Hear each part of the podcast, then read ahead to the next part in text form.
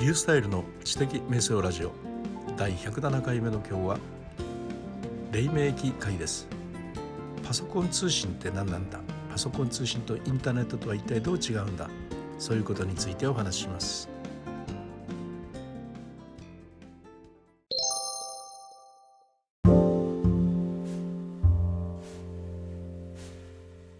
黎明期っていうのは僕が勝手に黎明期とつけているもので、僕の中での黎明期はですね、ガジェットだとか IT 関係のものが飛躍的に向上し始めた時代、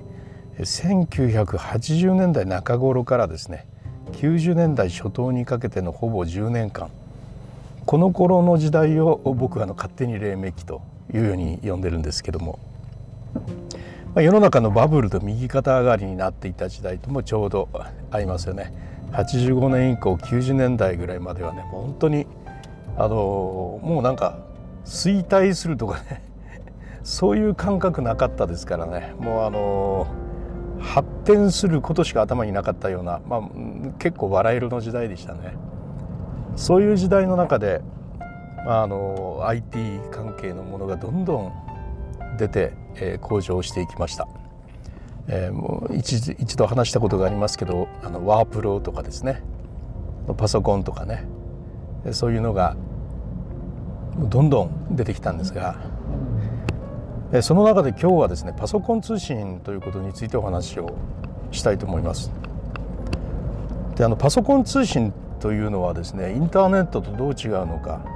ということなんですが、一番の違いというのはですね、パソコン通信というのはどこかのホスト局に電話をかけるんですよ、パソコンを通してね。そのホスト局が自分の中でウェブを持っているわけですね、通信網を持っているわけですよ。そして、その中で、私たちはお釈迦様の手のひらの上をうろうろするみたいにね、その中でうろうろするわけですね。どういうことかっつったら、そこに電話をかけまして、その中にあるさまざまなデータを閲覧をしたり書き込んだりするということです。ですから大海に浮かぶ孤島がありまして、その孤島同士の中でひしめいているという状況で、孤島同士をつなぐ連絡線的なものはあることはあったんですけれども、非常に一般的ではなくて、一般的にはですね皆さんその孤島の中で、いろんなデータのやり取りをしていたというようなことですね。場合によっては孤島島を2つぐらい契約したりしてね。で、その孤島のですね最たるものが日本の中では PC 版とね、あとニフティサーブというこの2つが両巨頭でしたね。他にもいろいろありました。無料でつなぐことができる草の根ネットというのもありましてね、新聞社がやっているようなネットなんかもありまして、最初は私もそこからスタートをしましたね。それから海外ではですねコンピュサーブとかね、もうこの辺りがもう本当に世界中の人がアクセスをしていたというようなところで、菅谷満さんという漫画家がいらっしゃいますが、あの方はそのパソコン通信に関しても相当早くからなされている方でですね、自分の漫画業のですね IT 化も随分早くから Mac でなさったりとかされていた方ですけども、80年代で終わりぐらいだったかな、パソコン通信に関する本を出されましてね。そこでもう私もそれを読んで、本当にパソコンの向こうにある世界からデータを引っ張ってくるということの魅力をものすごく感じたんです。で、皆さんたちはもう今インターネットネイティブの方々なので当たり前なんですが、僕ら黎明期のパソコンの人間というのはですね、パソコンはパソコンだったんですよね。それ以外の何物でもなくて、それぞれが独立したものでしたから、そのパソコン同士がつながるということ自体がね驚愕の事実だったわけですね。で、そのネットでつないで、電話をかけるわけですが、かけた向こうでつながりましたよっていうねのが画面に出て、そしてそこの向こうのデータがずらっと表された時にはね、もうなんていうかね、別の世界に来たようなね、パソコンの画面の向こうにもう一つ世界があるっていう、そのこれまで閉じた世界だったのが一気に開いたという、これはね本当にこれをイノベーションと言わずして何というのかというぐらい、もうその前と後とでは感覚が変わりましたよね、情報というものに関する。それまで自分一人の世界だったパソコンがですね、その向こうに何かある世界が広がっているという感覚、これはね自分は一人じゃないというね、そういうような感覚につながるようなものでした。本当に自分は一人じゃないという気がすごくしたんですよね。80年代の終わり頃初めてパソコン、通信につないだ時ですね。さあそのパソコン通信何ができたかというとですね、電子メールですね。でその私書箱がね、その電話かけたところにありまして、でそこにパソコン通信のホストにつないだら、あなたに電子メールが来てますよみたいな感じでね、ああそうなんだっつって、その電子メールを読めるわけですね。でそれから大体ほぼ共通していたのがシグとかね、言われるそれぞれの掲示板なんですね。それぞれのいくつもの掲示板がなんか中にあるような感じで、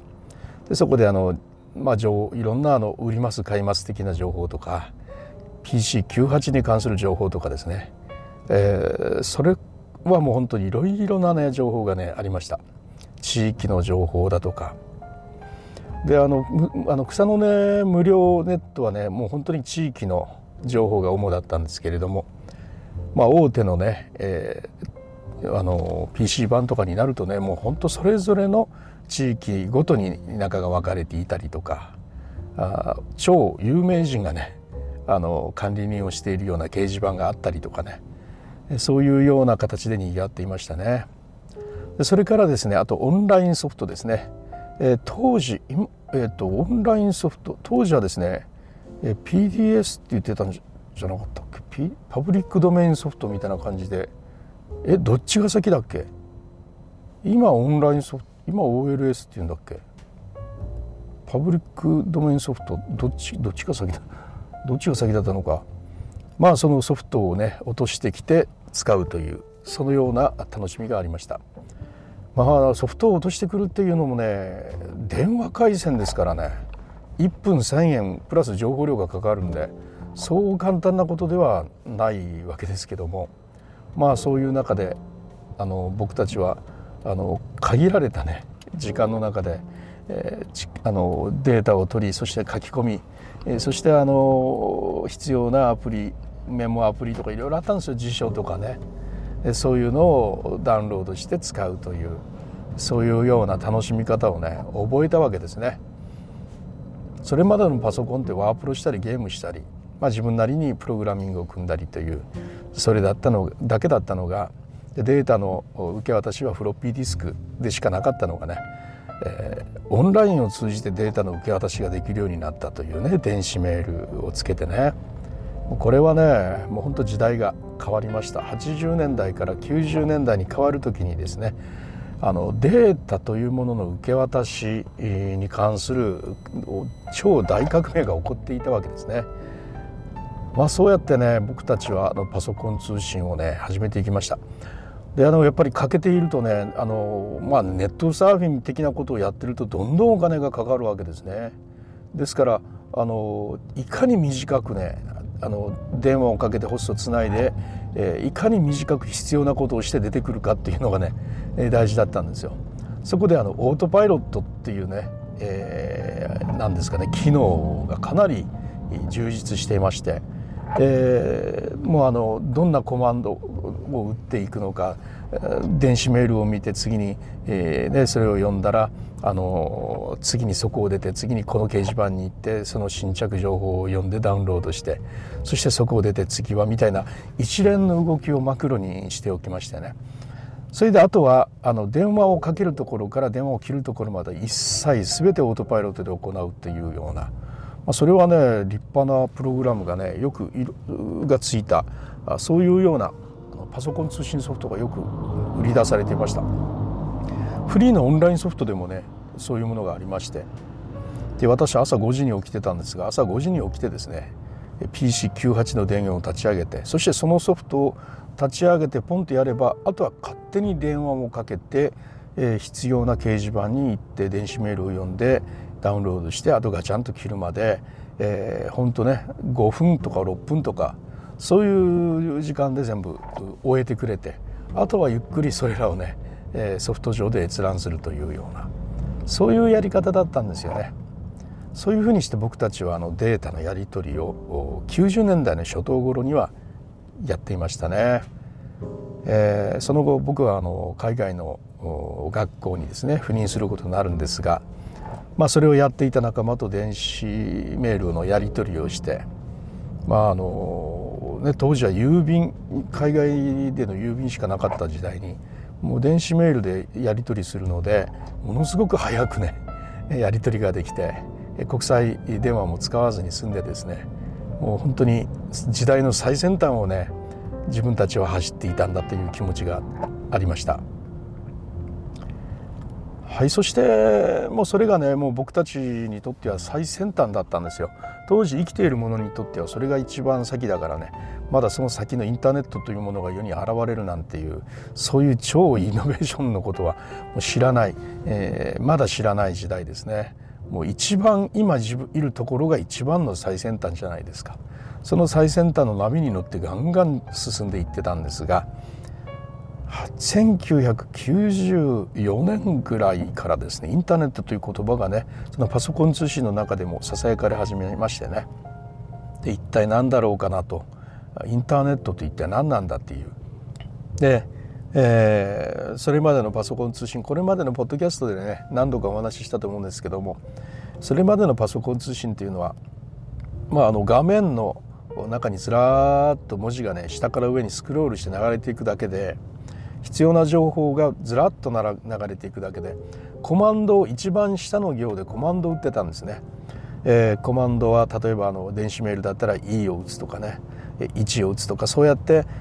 コマンドを打ってエンターを押して一つ一つメニューを進めていってたんですね。つまりアクティブな行っていうのは一番下の行だけだったんですね。僕たちが何かできるところっていうのはね一番下の1行だけ、そしてそれが上にスクロールされていってるのはもう過去のものがただ見えているだけでね、そこへ遡ってなんとエディットするというようなそういうことはもうできなかったんですね。ただ見えているだけでもう過ぎてしまった過去なのでね、現在のカレントに何かお影響を及ぼせるのは一番下の1行だけという、それが僕たちにとっての普通だったんですよ。そういうものだったんですね。何とも思わなかったですね、それでね。だから初めてインターネットの画面というのをテレビか何かで見たんですよね。画面の全てが今生きている状態というか、なんというか、画面のどこでもそのボタンをクリックすればどこかに飛んでいくというのを見た時はね、もう別世界に来た、また別世界っていろんな別世界行きますけど、本当また別世界ですね。だって考えられなかったんですよ。画面全体が今生きているっていうのがね、パソコン通信は一番下の1行だけが僕らが影響を及ぼしうるところだったのに、その画面全体が今生きて一枚の絵のようになっているっていうのはね、これはもう誰がこんなこと考えついたんだろうと思いましたよね。95年になりましてね、私が帰国した途端にベッコアメという当時のプロバイダーに入会をします。そこはホームページの作成料がタダだったんですよね。価格破壊を起こしたプロバイダーだったんですが、当時まではホームページを作るという機能はプロバイダーにとってとてもお金になる場面だったので相当高かったらしいんですが、そのベッコアメがタダにしちゃったおかげでね、もう完全なる価格破壊が起きて、だからこそ一気に広まったのかもしれないですね。僕ももう次の年にはソフトを使って初めてのですね、自分自身の初めてのサイト、1996年にですね描いたイラストを発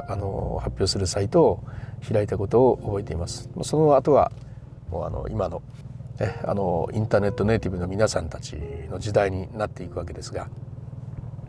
パソコン通信とインターネットというものの違いっていうのがなかなかね理解できないと思いますので、まあ、その当時を知っている人間たちが孤狼のようにしてですね語り伝えていかないといけないのかなというような気持ちがありまして、今日お話ししました。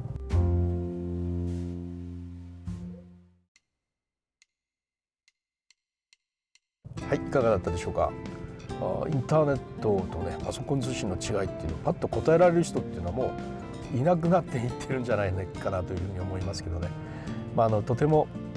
楽しいものでしたね。それが今やハンドヘルドでね画像とかね動画のやり取りまでできるようになっている。それから25年30年でね、まあ、そういうふうになってしまいましたけれども、まあ今は私たちが今が最先端だと今みんな思っていますよね。でこれがねあと20年ぐらいしたらうーっていうぐらいねこの後にたくさんのまたイノベーションがあると思いますのでね、その時の人が今をまた振り返ってみたらうわーよくこれで我慢してたなってきっと思うんじゃないかなと思いますね。まあ、一つは 5G の時代に今から突入していくので 4G の時代をきっとってね懐かしむ時代になるんじゃないかなというふうに思っているところです。それではまたリュウサイルでした。